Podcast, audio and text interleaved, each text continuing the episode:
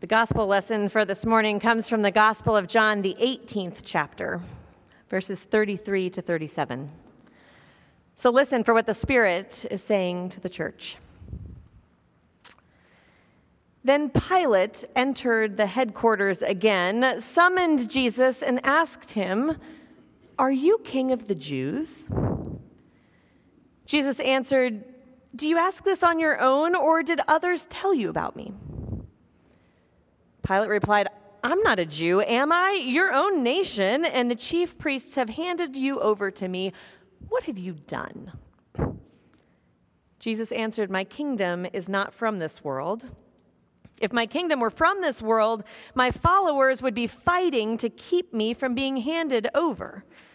But as it is, my kingdom is not from here. Pilate asked him, So you are a king? Jesus said, You say that I'm a king. For this I was born, and for this I came into the world to testify to the truth. Everyone who belongs to the truth listens to my voice. And Pilate asked him, What is truth? Friends, this is the word of the Lord.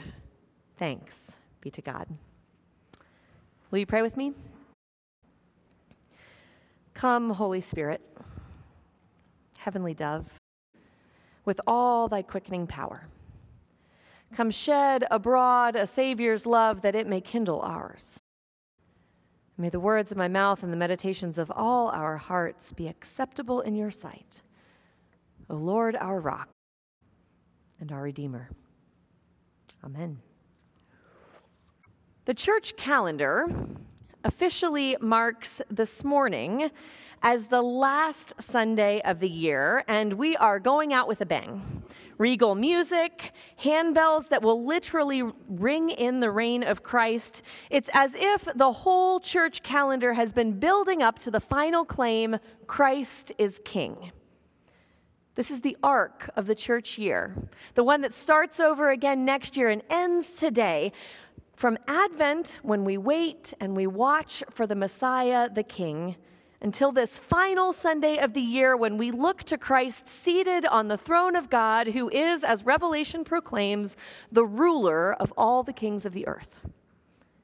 It's a bold claim, one that carries with it power and authority and praise. But I'll be honest that I feel a little ambivalent about this Sunday. Because, as near as I can tell, in our time and place in the world today, we don't have much use for kings. I admit that I, like many Americans, have a sort of unhealthy fascination with the British royal family. But at the end of the day, Queen Elizabeth II and her family does not have a lot of substantive power in my life, aside from providing some content for me to look at and enjoy in the grocery store checkout aisle most of us do not feel in any way threatened by the pronouncement or, of a king or a queen in today's geopolitical context. We do not live in a time where loyalty or obedience to a king means much. But inside Pilate's quarters in this morning's text is another thing entirely. In the first century, under Roman rule in a political context and Jewish authorities in a religious context, to say that Jesus was king was no laughing matter. His presence and his preaching over the course of the gospel had created quite a stir among the political and religious powers, and for them, a king mattered. The Jewish people, after all, were waiting for a king. We know the story from the Old Testament forth, right? After deliverance from Pharaoh and navigating the wilderness for 40 years, they finally make it to the promised land, and eventually Saul is anointed king. There is this sense of hope that all of their problems will be answered because God's reign on earth has finally come. But any of us who have read more of the Old Testament know it doesn't exactly happen that way.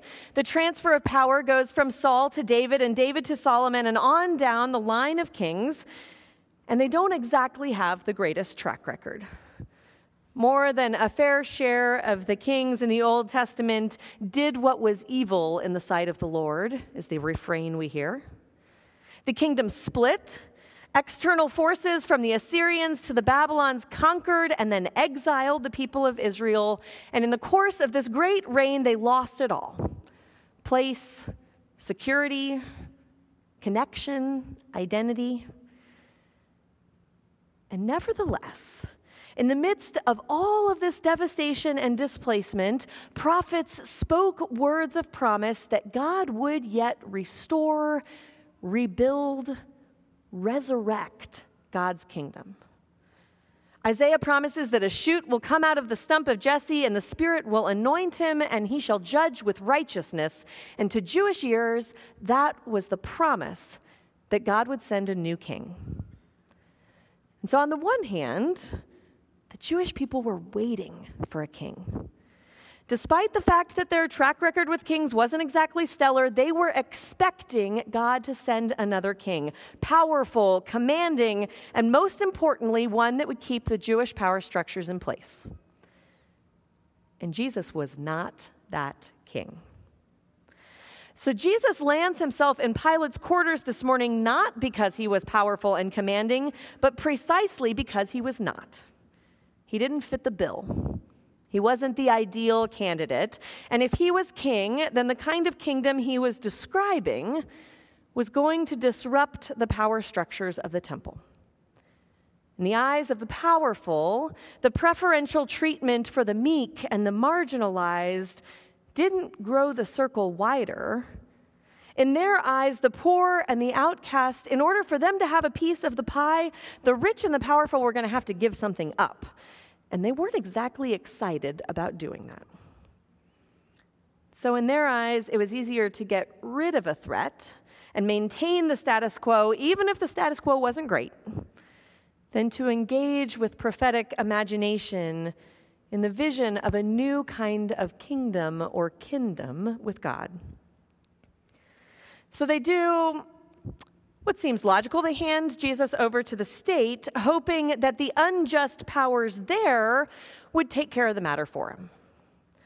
Pilate's task, while similarly judgmental, was a little bit different. He was to sort out whether Jesus was a threat not to the Jewish authorities, but to the empire. And as much as the Jewish authorities didn't want their power structures to change, Pilate felt even more so. Pilate was invested in the political structure of Rome and benefited from it. So any competing power that would undermine his authority was cause for death. And so we find ourselves as a kind of fly on the wall in Pilate's quarters for a private conversation between Pilate and Jesus. You can imagine Pilate with Jesus standing before him, and he takes one look at this man with sandals and a simple tunic and says, He doesn't look like a king to me. And the conversation that follows in this morning's text is a bit like that Abbott and Costello Who's on First routine, where they ask questions of one another and the answers fly past each other so much that Pilate can't tell whether Jesus has committed political insurrection right in front of him or not. Are you the king of the Jews? Pilate says. What do you think? says Jesus. Nothing about what Pilate sees before him in the man of Jesus checks out. Kings have loyal followers. Not the case here. Kings have territory, boundaries that need protecting. Everything Pilate's heard about Jesus says Jesus is about erasing boundary lines. Kings have power. Jesus' only power appears to be that he speaks the truth. And so, in the midst of this scene, you can sense that there's something going on inside Pilate in this moment. He knows the truth. In fact, the capital T truth is standing right before him offering him the very ability to transform the world. But instead of embracing truth, Pilate steps back and starts to go through the calculus of the costs and benefits of his next move. Jesus poses no real threat to Pilate, but the Jewish authorities do. And if Jesus rises, then Pilate lowers. And for the powerful, the game is always a zero sum game. More power to one means less power to another. And letting go of power is really hard. And in that way, perhaps we can identify. If any of us here were asked, Do you want to help transform the world? I think we'd all say, Sure, yeah, I do. But if any of us were asked, Are you willing to give up certain powers and privileges and comfort and control to bring about that transformation? Most of us would, like Pilate, might spend a minute thinking. If any of us were asked, Do you long for justice in the world? I think, I hope, most of us would say yes. But if any of us were asked, are we willing to reconstruct or reform a system so that everyone can experience justice? Most of us, like Pilate, might spend a minute thinking. Like Pilate, we know the right answer with the capital T truth standing right before us. But the courage to step forward and confess Christ as King comes at a cost. Catholic theologian Richard Rohr puts it ever so succinctly. He says, When we pray the Lord's Prayer each week, to pray and actually mean, Thy kingdom come, we must also be willing to say, My kingdoms go. And perhaps that's precisely why we need Christ the King Sunday, why giving voice to Christ as King is so important. Perhaps we begin that work together as a church because to speak about the church's role in praying, Thy kingdom come, requires that we confess that the church has at times built itself into a kingdom that's clung on to its own powers over Christ. To be a confessional church requires that we confess about ourselves that we have fallen short of Christ's kingdom, and there's plenty of evidence of that. And yet, we live in a tension because the church's role in praying, Thy kingdom come, has also had moments where proclaiming the lordship of Jesus Christ was a bold and prophetic stance against the corrupting powers of the world. You know, this Sunday that we call Christ the King Sunday was not officially deemed a day in the church calendar until 1925, when Pope Pius XI established this liturgical day as a way to counter the destructive forces of fascism and totalitarianism and Nazi ideologies that were bubbling up in Europe. To celebrate Christ as King, was about stating a claim that our loyalty and belonging rested in Christ over and against the political forces seeking our allegiance. Just a decade later, in Barmen, Germany, the Reformed Church took a similar approach, not by creating a liturgical holiday, but by writing a confession. The Declaration of Barmen, a part of our own church's book of confessions, stood up against uniting German churches under Hitler's Third Reich. Without ever mentioning Hitler's name, the confession rejected Nazi rule by stating our allegiance to Christ as King. It affirmed what the church believes, opening that Jesus Christ, as he is attested in Holy Scripture, is the one Word of God, which we have to hear and which we have to trust and obey in life and in death. By stating what we stand for, we state what we stand against. To confess Jesus is Lord is to say, and not Hitler. To confess Jesus as king is to say, and not the state. The church was willing to let go of its power and protection and put itself in the line of persecution and peril for the sake of the truth. In the same way, in 1986, during apartheid in South Africa, the Belhar Confession pointed us to that capital T truth when the church chose power, when the church had chosen power and place over the persecution of others. The confession states we believe that Christ's work of reconciliation is made manifest in the church as the community of believers who have been reconciled to God and one another. In each affirmation is also a rejection. Jesus reconciles, apartheid does not.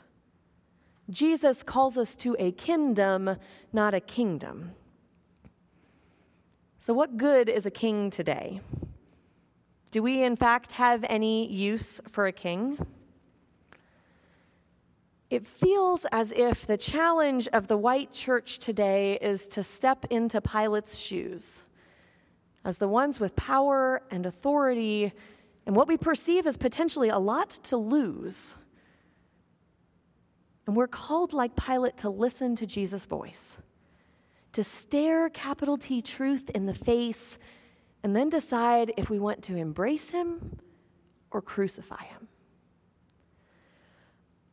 Pilate renders Jesus not guilty, but he stops short of real transformation. He uses the existing power structures, the catch 22s in the law, to ensure that his power remains intact. Rohr says to pray, Thy kingdom come, requires that we say, My kingdoms go. I wonder if we have the courage to embrace Christ as King, even if it means letting go of some of our power and comfort. I wonder if we're ready to draw close to what might feel scary for the sake of the truth embodied in Jesus the Christ. Church historian, author, and cancer survivor Kate Bowler has become accustomed to the practice of letting go. Her experience with cancer has forced her to let go of all kinds of personal and professional power for the sake of her life. And so she wrote in her blog recently, she said, I've watched my fair share of Netflix during the pandemic. And one of my favorites of the year was a documentary unlikely called My Octopus Teacher. She says in the documentary, we meet a shy octopus who lives off the coast of South Africa, and we watch as she protects herself by squeezing her boneless mass into crevices to hide from pre- predators or disguising herself by using all eight of her arms to grab shells and clamp onto those close to her body. It's a brilliant survival tactic. She says, but the most amazing moment of the documentary is when she meets a shark that she is no match for. The shark had stalked her, biting at her as she hid as best she could in the cleft of a rock. But what did the octopus do? Instead of hiding, she went forth and she clung on to the shark's back as he moved powerfully throughout the sea. Imagine, Kate says, the primordial fear harnessed as she moved forward, not away from that which was dangerous, that which she was afraid of. What if confessing Christ as King is an opportunity to quit protecting ourselves by hiding or disguising who we really are, and instead to listen to the truth with a capital T who has already claimed us and loved us and called us his own? What if the invitation of Christ the King is to move forward toward conversations and change that might feel dangerous, but it, because it requires us to let our kingdoms go? What if the invitation of Christ the King is to draw close to Jesus even if it feels scary? What if the call is not just to proclaim Christ as King, but to move closer to one another toward Christ's kingdom, even if we're afraid, even if it requires us to lose power to gain Christ? What if we need a king after all? May it be so. Amen.